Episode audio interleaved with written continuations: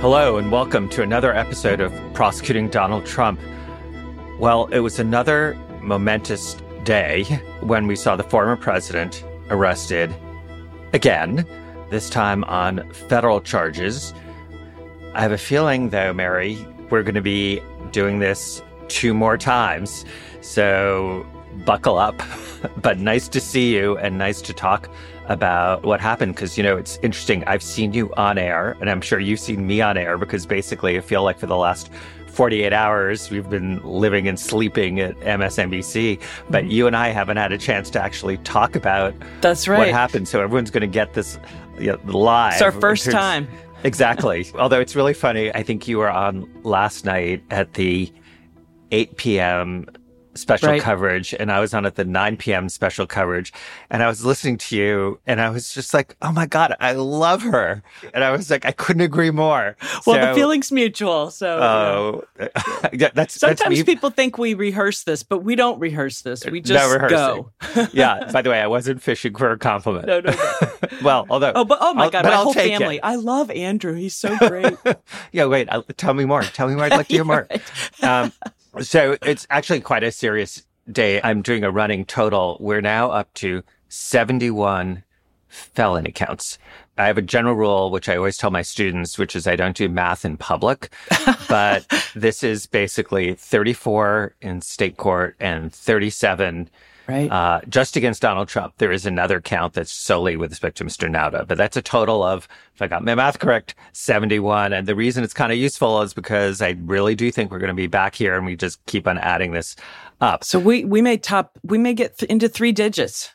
Yeah, I've heard that this was the former president's birthday, uh, but oh, I think there are going to be more felony counts than uh, birth years. So I do have a funny story before we turn to something serious, which mm-hmm. is I thought I was going to be coming home uh, yesterday in the sort of late afternoon, and I'd planned that I could walk my dog and feed him and do all the stuff I need to do in real life and then go back to the set. Uh, but they were like, nope, you're not going anywhere. Put your butt back down on that seat. So um, I was sort of frantic, but there was a really wonderful intern uh, who said, you know what, get me your keys and I'll go to your house and I'll walk the dog and feed him. And so at 358, I'm offset to speak to the intern and Nicolle Wallace is waiting to go on at four, but I'm supposed to be on at four. So she goes, if you're going to the bathroom, that's not allowed. She's joking. She goes, get back on set because you've got two minutes. And I was like, Nicolle, it's not about me going to the bathroom. It's, it's about, about, my, my dog. dog. she's like, okay, well, then it's allowed. Although you're going to have so to funny. get a dog door. She, she was basically like, you know what? I'll go do it after my hit. I'll right. go, just give me the keys. I'll do it at six. Right. Um, and these are important lovely. things. Yeah. So let's turn to something like really serious about, about the case. And we're going to talk a bit about the court appearance yesterday, uh, and what struck us as normal or a little unusual. And then we're going to really go right into the case. What do we expect? Not, not just what happened yesterday, but really what kind of motions are we expecting by the government? What are we expecting by the defense? Uh, what are we seeing as potential weaknesses or problems? And then kind of the elephant in the room, which the first topics relate to, which is what to do, if anything, with respect to Judge Cannon. What is the strategy? Uh, and that's where I really am dying to talk to you because that's where it really is, you know, somebody who's been in court a lot. It's everybody has had to deal with difficult judges and there are different ways to do that. So it'll be fun to sort of noodle through those issues. And then briefly, we'll talk about just a development in DC that I thought was particularly interesting. So Mary, why don't you start us off? You've now had a chance to uh, read the transcript. Obviously, you had the coverage from yesterday. What seemed normal and what struck you as unusual? Yeah, we talked, uh, I think, on Saturday about uh, what an arraignment is, right? This is a chance where the indictment is formally presented to the defendant, although, of course, here, the former president and his counsel, as well as all of the public, had access to the indictment's language last Friday.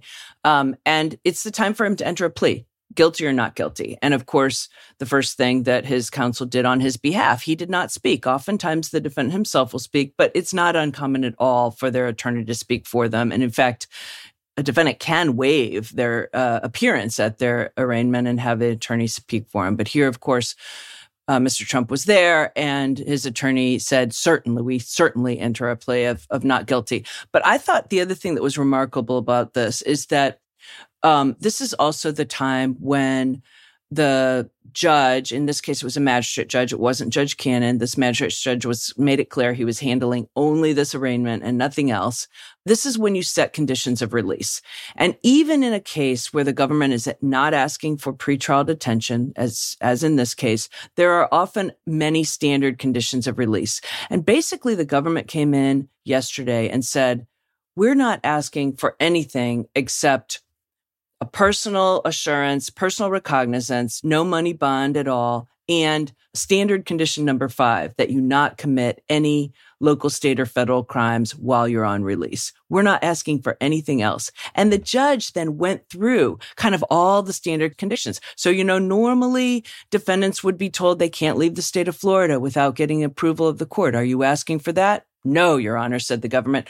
Do you want us to take his passport? Normally there'd be restrictions on travel. No, we're not asking for that. No restrictions on international travel. No restrictions on domestic travel. And I think this is worth noting because, you know, the former president and his allies have said over and over and over how unfairly he's being treated. And so far, everything I have seen is the government bending over backwards to treat him, frankly, not just fairly, but some would say more favorably than other defendants in similar situations because even white collar defendants often are asked to turn in their passport. They have means to get on a flight and leave the country and they're often asked to turn in their passport. So I think it's really worth noting the government is trying to take off the table a lot of things that he could be complaining about. That doesn't mean he won't stop complaining. That doesn't mean he didn't fly to Bedminster last night and talk about what a travesty, what an injustice this was.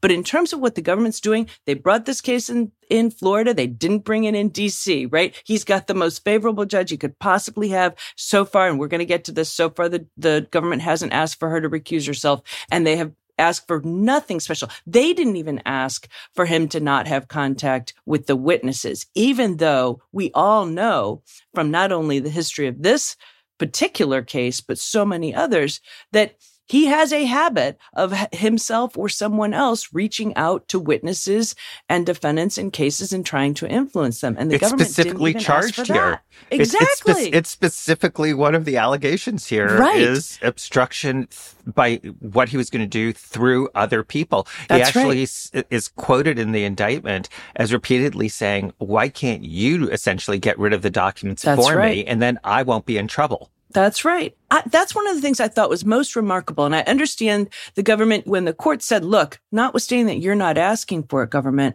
I think it's important that he not have contact with witnesses and his co-defendant. The government even said, look, you know, we know some of these people still work for him and it would be hard to have no contact. And where they actually ended up, and this was after a lot of argument by uh, Mr. Trump's own counsel, where they ended up is that the government will provide the defense and the judge with a list of witnesses that the government does not want him to communicate about the facts of the case. And that's good, really good, by the way, good luck. Good luck yes, monitoring exactly. that. Right. You know, right. Right. Um, you're going to have to, you know, wire somebody up or something. Uh, but so I thought that was remarkable because I, I, do think there's a real risk here that Mr. Trump will try to influence witnesses and certainly his co-defendant Walt Nauta and Evan Corcoran.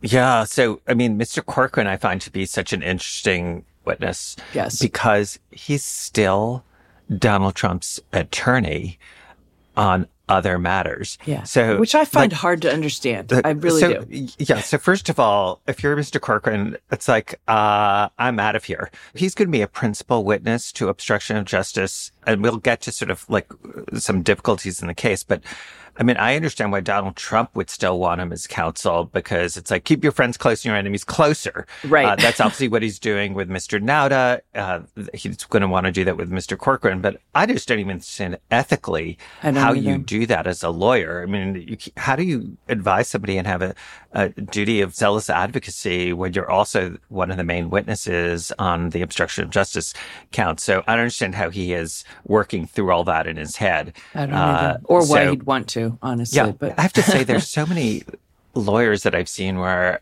um, I mean, it's then politicians too, where I'm, I just sort of go, how do, how do you look yourself in the mirror?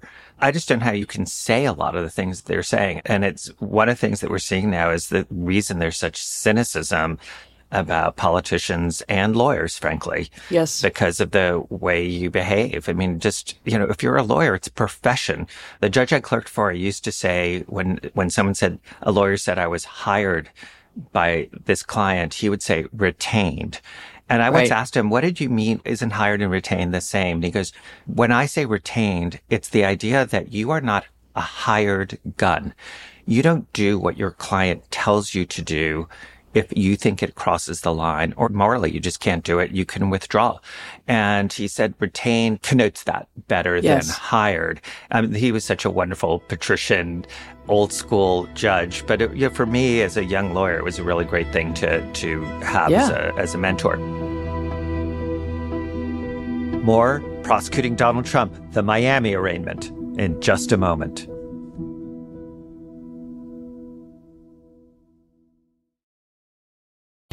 Hi, I'm Jonathan Capehart, and I'm excited to share some great news. Both the Saturday show and the Sunday show are available as a podcast. Every weekend, I look forward to bringing you the most important political news and the newsmakers who are creating policies that affect your life. For me, it's all about the conversation. That's when news is revealed and understanding begins. Search for Saturdays and Sundays with Jonathan Capehart and follow. It's Monday, everyone. We're happy to have you here on this Monday night. Lots of news to get to tonight. Make more of your Mondays on MSNBC with Jen Psaki and Rachel Maddow back to back. If you were talking to a voter, what would you say to them about why this case matters to them? Was this the kind of proceeding you would expect in a typical New York DA's case, or does this really feel different? Inside with Jen Psaki at 8 p.m. Eastern, followed by The Rachel Maddow Show at 9, Mondays on MSNBC. Monday night.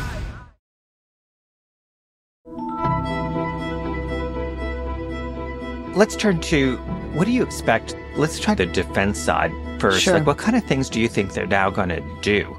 Uh, what kind of motions do you think they're going to going to make? Well, some of the things that you know we've certainly heard complaints about are prosecutorial misconduct. There's been reporting that Trump's former attorneys, the two who just resigned right when he was indicted, that when they had visited the Department of Justice, they had made a complaint about one of the prosecutors acting unethically and trying to influence a lawyer for one of the witnesses, and by that meaning influence the witness, and that is uh, Walt Nauta and his lawyer. And so I suspect that that is something that uh, we'll see um, raised pretty early on, whether it will be through a motion to dismiss or some other type of motion, motion to disqualify that prosecutor, something like that. And then, of course, you know, there's a lot of speculation that they will want to challenge because one of the most damning parts of this indictment are the parts that relate to uh, Evan Corcoran, the lawyer. Information from his own notes and his own, you know, transcription of his uh, engagement with the former president and the things that the former president asked him to do. That's a real core basis. It's not the only evidence of obstruction, but it's a real core piece of that. And so I think there's a lot of us who think that uh, there's a good chance that the defense will try to argue that the judges in DC made a mistake by um, piercing the attorney client privilege and requiring him to testify by finding the crime fraud exception. They'll try to revisit that in Florida. And that's particularly so if they stay in front of a judge like Judge Cannon, where they have reason to believe she may be favorable to something that I think would be very, very hard to actually attack. And there could be other things, but those are the two that hit me. I want your thoughts on those. I can sure. think of uh, all kinds of other smaller things that have to do with discovery and all that, but those are a couple of big ones. Yeah, so I agree with you, and and it just people should remember what the defense lawyer's role is. It, this is not something to uh, to be upset about. This is what defense lawyers are supposed to do. As long as it's made in good faith, they're supposed to be challenging right. uh, a case, attacking it. Again, they have to act in good faith. You can't you know, suborn perjury. You can't make arguments in bad faith. But, you know, challenging uh, Judge Howell's ruling, even if you think it's a loser, you know, it's like, what's the downside? Yep. Um, so, preserve it. Preserve it, right? So that you can right. keep arguing it on appeal later. Yeah. So just to be clear, when, when Mary, the, always the appellate lawyer, thank, thank God I need an appellate lawyer on this podcast. Um, but by preserve, it means that if you don't raise the issue at the trial level, the court of appeals is going to be like, Hey, you want us to rule on something that you didn't raise first with the district court? Like you're kind of out of luck. So that's what it means to preserve an issue. So, um, I agree with you on those. Uh, I think that there is going to be an effort to to essentially use gray mail. Uh, yes. That's that's what happens in classified cases. We've talked a little bit about this, but essentially the uh, defense is going to try to find really sensitive classified information and say that there's come up with reasons why they really need to use it in a public setting.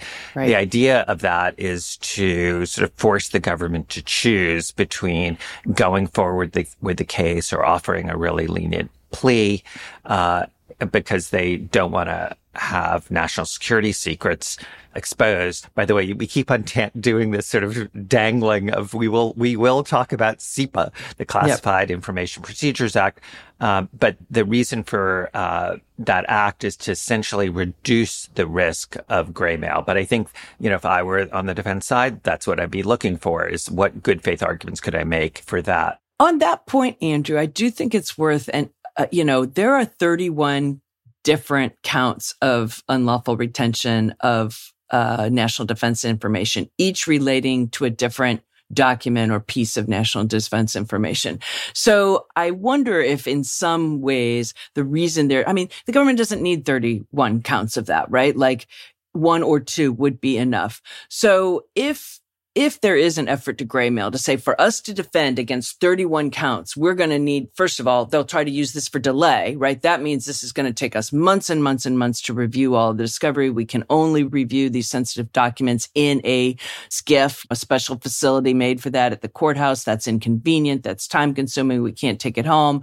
And there's so many. So they'll use it as grounds for delay, but they'll also do what you suggest and say, for each one of these, we need to see every other sensitive document related to this topic because there may be defense as to why this hasn't been held closely. It hasn't been protected by the government. It's not really still national defense information. The government can say, well, we're going to jettison some of those and still have retention accounts because they have 31. Yeah, it's true. But one thing volume does give them is it sort of makes it clear why he's being prosecuted. He can't say, I didn't know about these because it's not like we're talking about some one document buried in a huge, you know, like one grain of sand on the beach. Um, and so volume helps. And it also, because although you're not supposed to argue jury nullification, uh, it does sort of seep into a case. And the more classified documents, the greater the volume, the greater the seriousness of the documents. It helps uh, undermine that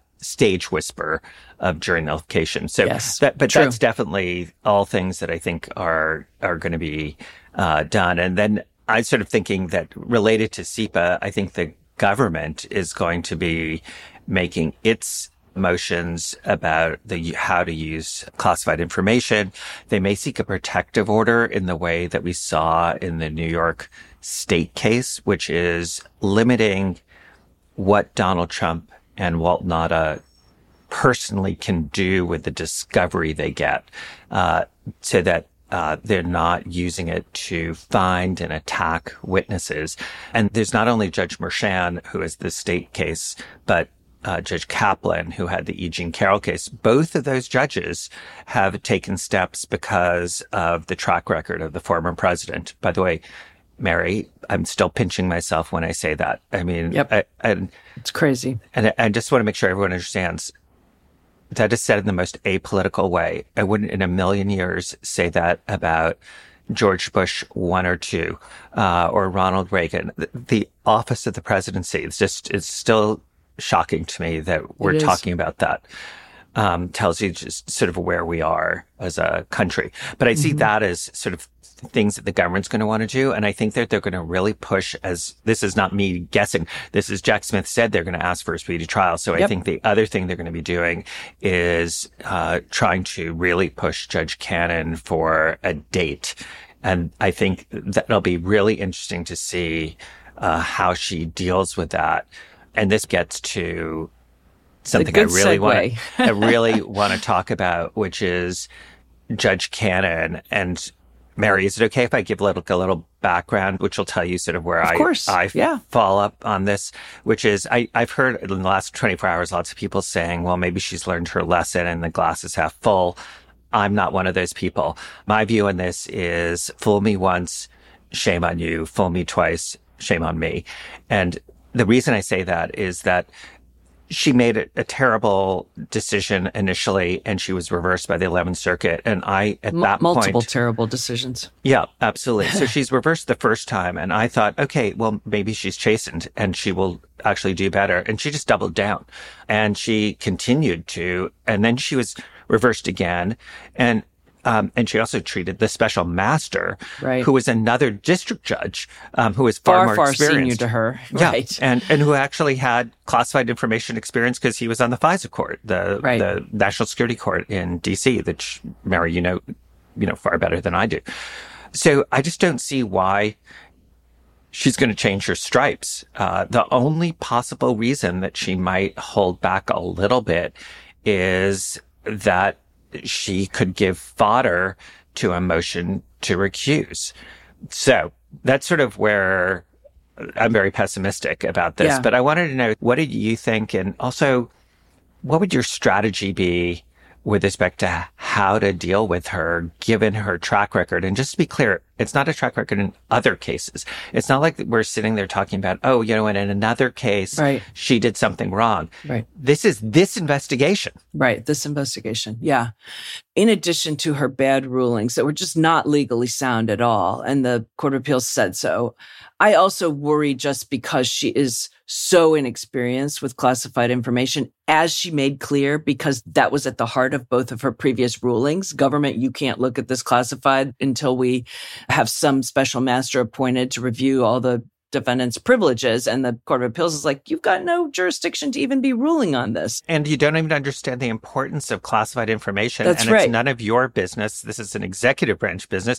And by That's the right. way, note to self, the former president is not entitled to extra deference because of his prior right. position, because that's antithetical to the rule of law, which, That's by the exactly way, you took an oath of office to uphold. By the way, right. do you think Yeah. I'm a little exercised on this? Well, but you're right about all that. But even if she didn't have appearance of bias, this is a case that needs a judge who's familiar with the Classified Information Procedures Act and knows how to schedule that kind of stuff, is not going to be starting from scratch because this case needs to move apace if it's going to get to a speedy trial before the election. And so even if she was in good faith, that would be a challenge. But for somebody who's already shown herself to not really have any inkling about how classified information is handled, um, it's very disturbing. Having said all of that, I know a lot of people have been talking about she has to recuse, the government has to seek her recusal if she doesn't do it voluntarily. If I were eh, the special counsel, I would not go in and have my first motion be a motion to recuse. I mean, there's no question that the United States Code has a provision that requires, the word is shall, that a judge shall recuse when a reasonable person could question the judge's impartiality. And I think there's really no question on this record that a reasonable person would question her impartiality. That is a self-affecting or it's supposed to be a self-executing provision. Like the judge is supposed to do that on their own, but if not, the government can make a motion. Now it's certainly possible that the chief judge could whisper in her ear, don't you think it would be better if you recused here? And maybe she will, maybe she won't.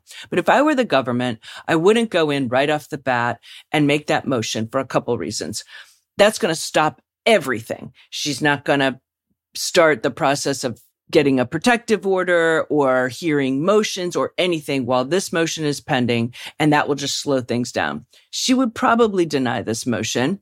And then the government would be looking at potentially appealing. And it might be difficult to win that appeal if she's saying, I can be unbiased. Maybe they'd win, maybe they'd lose. If I were them, I would proceed as, you know, in good faith in front of her. And if she makes a horrible, legally baseless ruling on the first motion, the first thing in front of her, or even does something crazy with respect to a protective order that's supposed to govern the classified information, anything like that, that's where I think I'd take it up and use that opportunity in the context of a current existing right. dispute. Yeah. yeah. And see if it, at that point we could seek a recusal.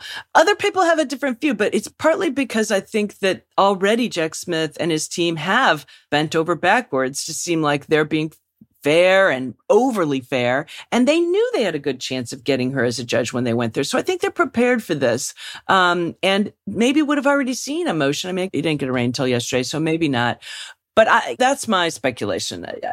Do you disagree? You may be more bullish on this. No, I'm in violent agreement. Okay. um, and you know what, Mary, we're going to have to find something. It's going to be so much more interesting for everyone. We have to find something that we disagree to disagree on. but I, this is actually, I was listening to you. this is, I couldn't agree more. I think this is one, I, I do think reasonable minds could differ, but I would wait for the next ruling that she makes that's nutty. That's yep. that's a legal term. And she's going to either through inexperience or bias or for whatever reason that she made the first two decisions that got reversed, there's going to be a third and that's just a really good context to appeal it. And then as part of the appeal, you tell the court the whole story. and you should reverse it. And when you send it back, you should send it to a different judge. And while that's not usual, that is something that happens in the Second Circuit. That actually is the Second Circuit's in here in New York. Um, that is something that it's not common, but it's just not unheard of. Uh, that, that happens. And sometimes, by the way, the court will just do it on its own, um, right. without the government even asking for it. So I do think that's the right strategy. I also think it looks better. And we've been talking about things that sort of the government's been doing that for almost an appearance sake. You started mm-hmm. by talking about the absence of bail conditions requested by the government. You know, that's the effect of sort of having this very, very public case and looking at how things would be perceived. And I think uh, going into this eyes wide open to have your first motion be, I don't want this judge, it's going to be perceived as you want to stack the decks. Exactly. And which isn't the case. I mean, the government no. isn't sitting there going, Oh, I want a judge who's appointed by a Democrat. I mean, I have to say, Mary, when I was in at DOJ, I didn't care at all. All I wanted was a fair judge. I wanted a judge where if you were right, you won, and if you were wrong, you lost, and also a judge who was like didn't put up with shenanigans on either side. If you were doing something sneaky on either side, the judge was going to come down on you like a ton of bricks. That's yep. perfect judge for me. Yep, um, totally agree.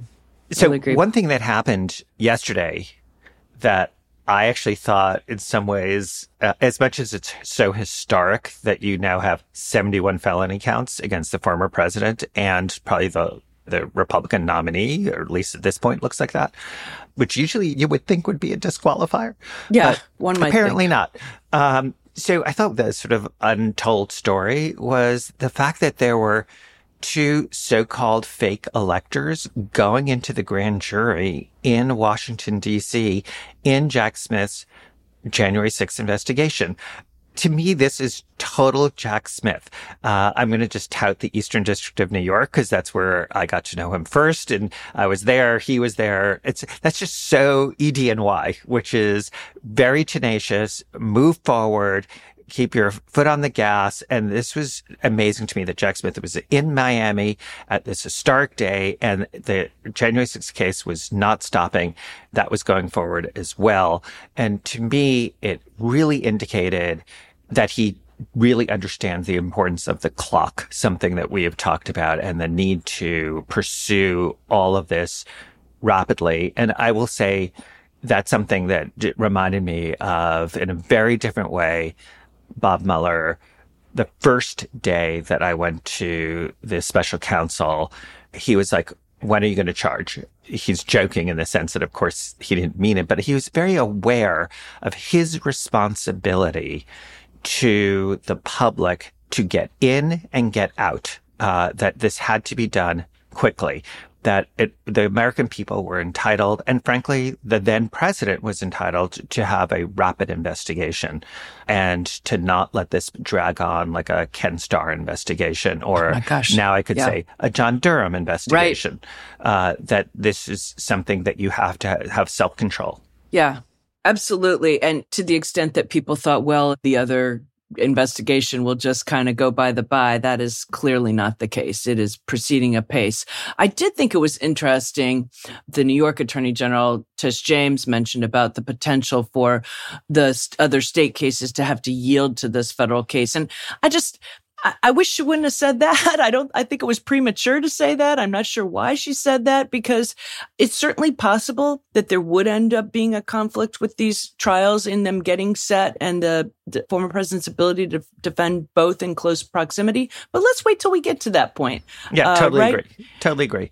I, I think she just totally misspoke. It's either that or I think she doesn't have a lot of confidence in her case. But if I were Alvin Bragg, I'd be like, uh, Yeah, what are you sorry, doing? That, Yeah. that, uh, speak for yourself. Right, Um, right. you know what? My criminal case is set for trial and my criminal case, uh, was first in time. Right. So like, you know, butt out.